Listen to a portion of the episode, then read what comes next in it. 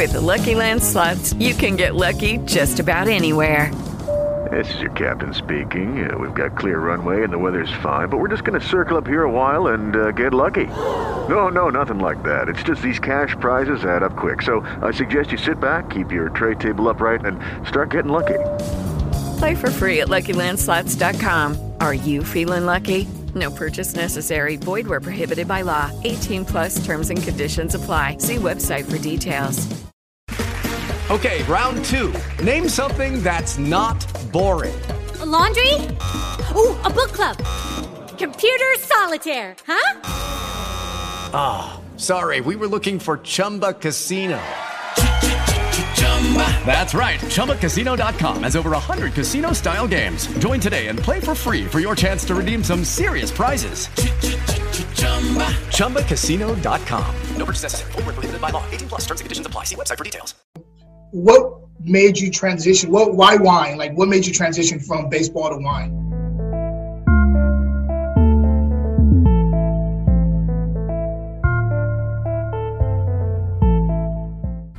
that's the fun thing about being in the, in the wine industry.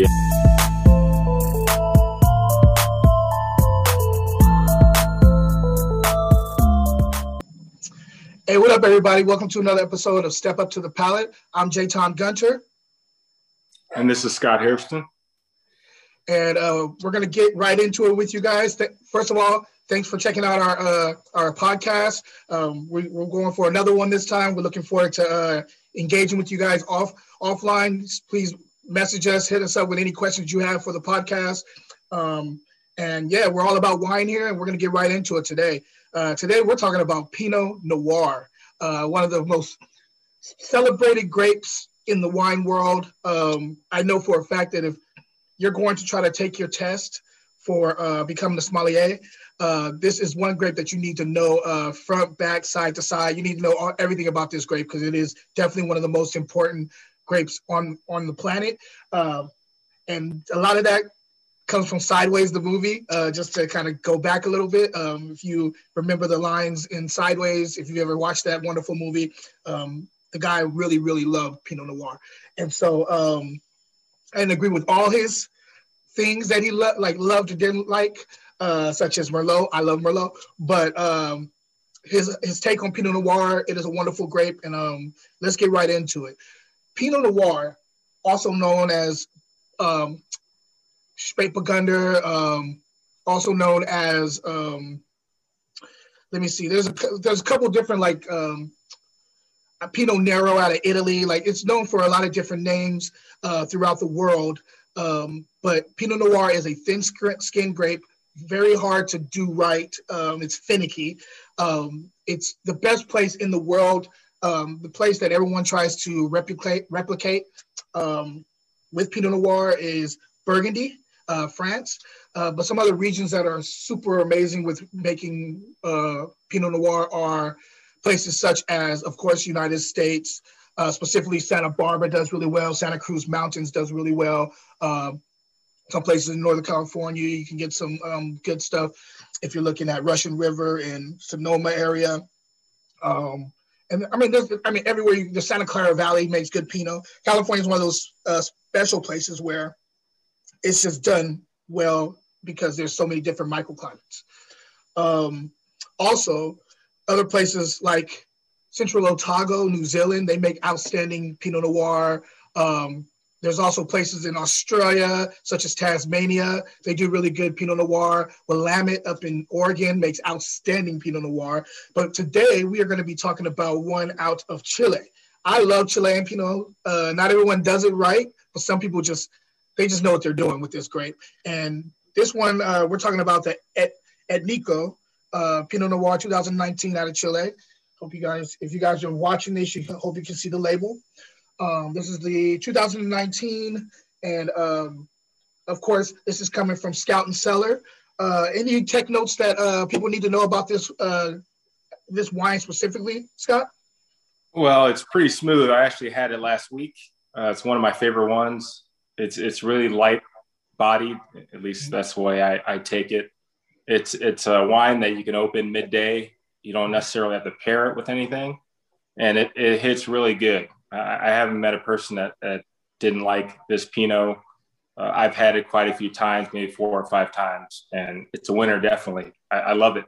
I don't have it in my wine stash right now at the moment because I drank it last week, but uh, that's the one I opened when we, when we, were talking the other day and, and having our little uh, chat about this upcoming um, podcast show. But um, but no, it's, it's it's a great one, definitely. Cool.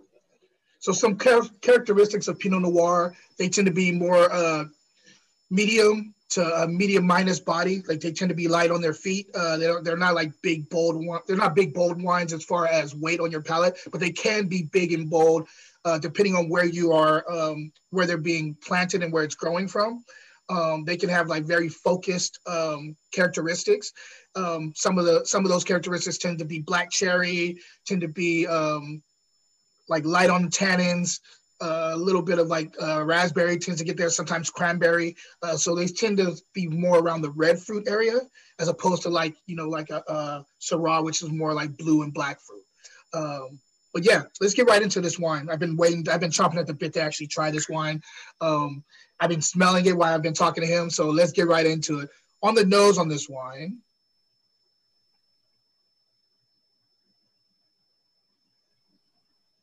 so that this strawberry uh, raspberry thing is like really just popping out the glass at me. Um, interesting, uh, cool little raspberry thing going on. There's also like a, a kick of earth, like wet soil going on too. Also, I don't know if you guys, uh, I don't know if you bought a new car recently or sat in a new car recently, but there's like this really new leather smell that's jumping out the glass. Uh, it has like, you know, this kind of like cherry leather thing going on, which is really cool. There's also like a little bit of a, a spice, like a cinnamon too, which is really awesome. Yeah, mad red fruit on this wine. Let's go ahead and taste and see what's going on and see if everything's translating to the palate. Mm.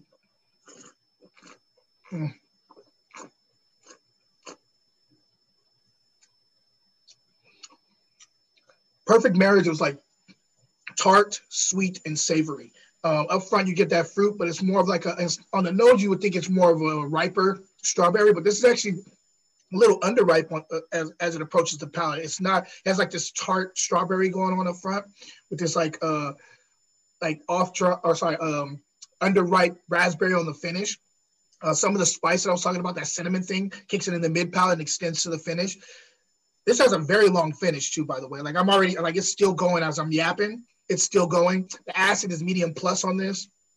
Um, and you know how to you remember how to try like figure out what acid is.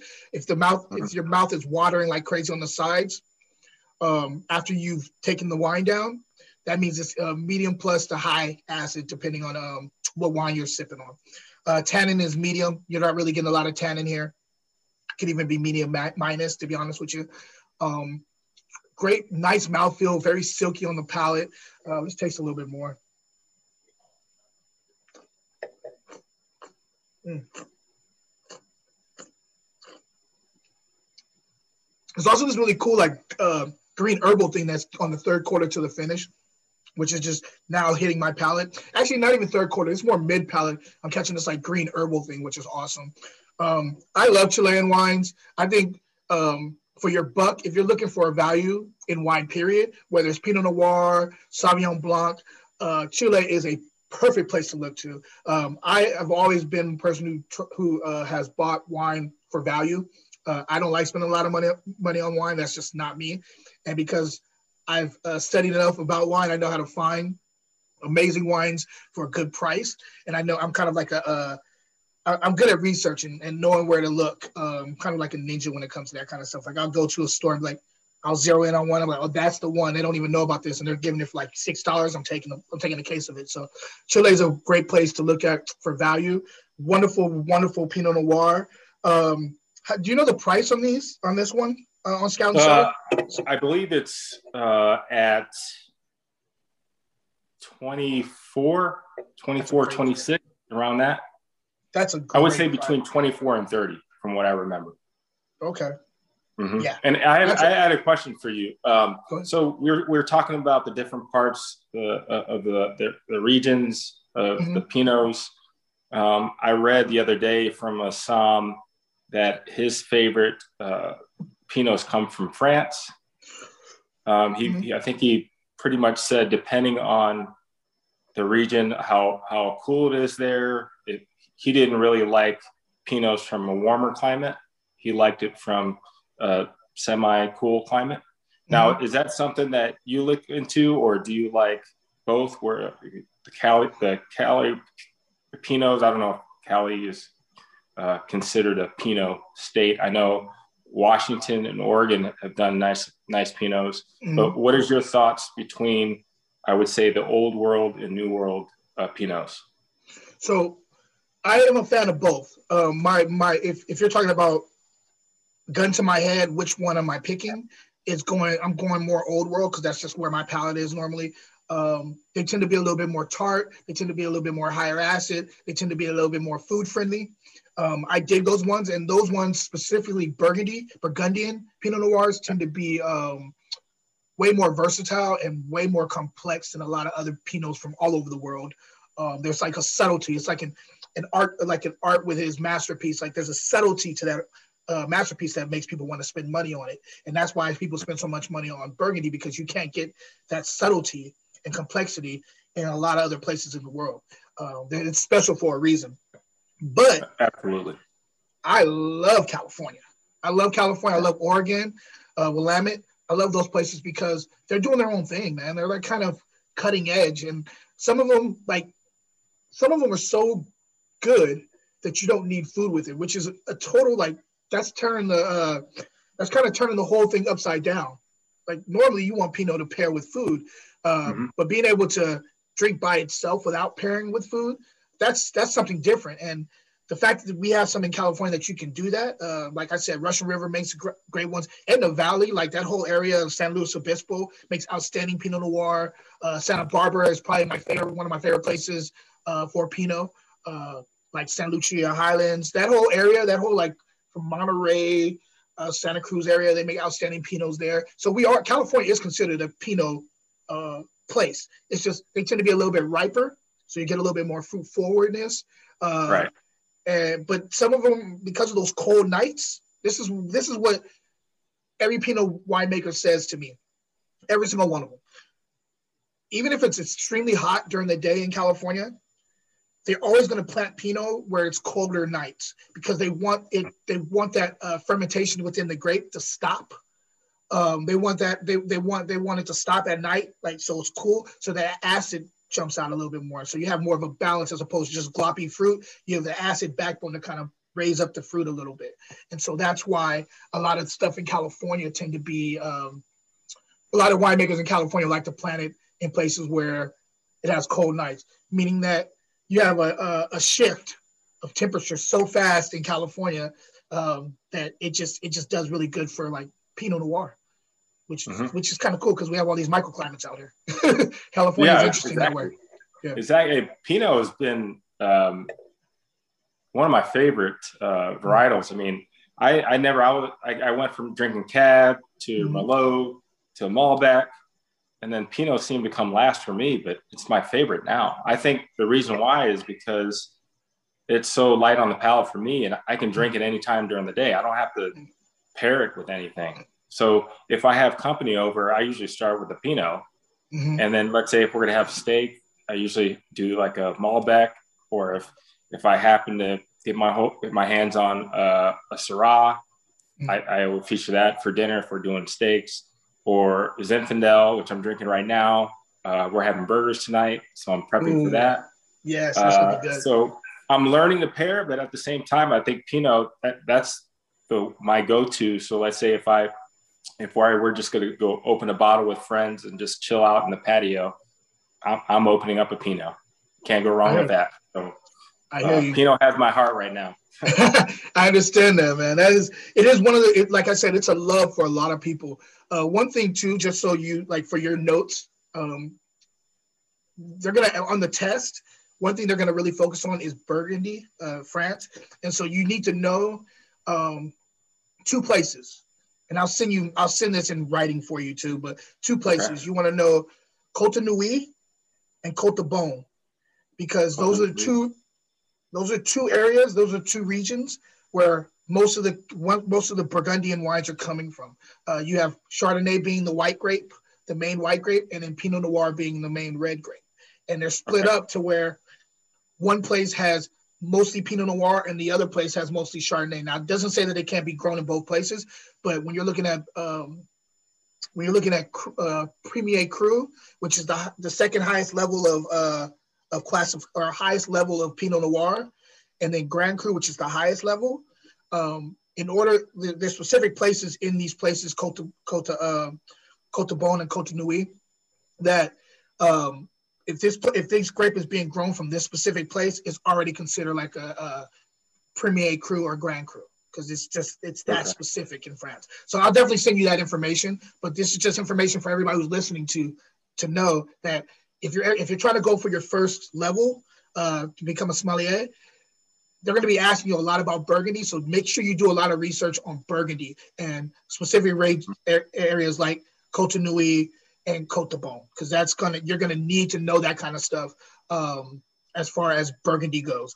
Also, understand that Champagne is right there, is right above Burgundy, and they're using they're using Burgundian grapes too. They're using uh, Pinot Noir, Pinot Meunier, and Chardonnay. Mostly, there's some other one. There is one other one too, but those are the three you need to know. And then on the south of Burgundy, which is never talked about um, unless you're in the industry, um, is Gamay is right down there. Mm-hmm. And that's uh, and that's that's when you're getting the Beaujolais, uh, Cru Beaujolais, which are to me quality wise, they're top quality, rivals a lot of the the Burgundian ones, but you're getting it at like a quarter of the price. So if you like, if you're looking for something that's kind of similar as far as weight on your palate to Pinot Noir, Gamay from Beaujolais um, is a perfect place to look to. Perfect place to look to. Um, so yeah, that's that's pretty much just some some homework for you to to uh, to you know look into. Okay. By the way, this wine is just opening it up so well, man. It's like this that raspberry is jumping out the glass too, and it's kind of like a wild raspberry, like still on the still, still on the the stem. Mm-hmm. Really awesome juice, man. You guys in Scout and Cellar be killing it. I gotta say, like I've not had a bad wine from you guys. Well, that's good to know. A lot of people, when they first start drinking natural wines, they don't really like it. They don't embrace it because I guess I guess most Americans, I would say, are fruit forward mm-hmm. type of wine drinkers. And from what I read, that people uh, in Europe, when they taste the sommeliers taste, they usually bring out the earthy uh, elements of the wine, the the soil, the terroir, and things like that. Mm-hmm. Um, but for natural wines, I guess what I learned too is uh, they open up differently. Some mm-hmm. some take 30, 40 minutes to open up, and some take just 10 minutes. As yep. you're saying right now, we've been on for about 10 minutes, and um, you're really liking it every yeah. every day. So that's that's good to know. The uh, what's cool about the natural what so this is the thing that I've noticed that turns people off in natural, especially people in the industry. Like it's easy to grab somebody who's brand new to the industry, like on uh, on a trend. It's easy to grab those guys because they're brand new to the industry. They don't know what they like yet. They're like little baby, like you know, drinkers. So it's easy like to me? take them. Well, you've been drinking wine for a long time, so it's not like even though you're brand new to learning some of this stuff, you've been drinking for a long time. I'm talking about like the people that are really brand new to wine drinking. It's oh, easy okay. to take the, the like the youngsters and and grab them and like direct them on the trend of natural wine. People who've been in the industry, those are the hardest harder ones to convert for the simple right. fact that for what I hear about with a lot of natural wines and even taste a lot, something that I'm very sensitive to is the finish. There's always like it feels like they do an amazing job up front with some of these natural wines, and then it gets to the finish and it has this like nasty, bitter finish that leaves a bad taste in your mouth. The good thing about Scout and Cellar, I haven't had that problem. Every one of the like the your winemakers, like I feel like you guys are vetting them the right way because every one of the wines I've had from you guys they know to like continue with the process and it, and by continuing with the process, I don't get that bitter uh, thing on the on the fish that I hate. It's clean. It's sustainable. The fruit is pure. It's just outstanding juice. And I love what you guys are doing over there. So just another big ups to Scout and Cellar for for providing us with amazing, amazing juice, man. Amazing juice. Cheers to that. Cheers, man. So did you have anything else about Pinot Noir? Any questions before we uh end? Um, not really. I, I think you, Okay. you answered everything um, really good. I was just tr- trying to get your take on old world versus new world. That was my main question, and, and you're kind of leaning toward the old world, and that's where I I kind of lean toward too, man. The the Pinots from France are incredible. They are. I love. I mean, there's some good. I mean, all over France. I, I keep on talking about Burgundy, but I'm talking about like the Loire Valley makes great Pinot Noir. There's a lot of places in uh in um France that just make outstanding Pinot. But for the for the sake of the test, focus on uh Burgundy because that's you're going to need to know that. And of course, if you have any questions, you can always hit me up directly. And if anybody else has any questions that is listening to this, please hit me up directly, message me, um, and I'd, I'd be help, happy to explain anything with you. Um, so with that being said, um, I want to thank everybody for tuning in to this to this episode of Pinot Noir on the Step Up to the Palate. Uh, I am Jayton Gunter and one of your hosts, and then this is Scott Hairston. and cheers to the next time, guys. Peace.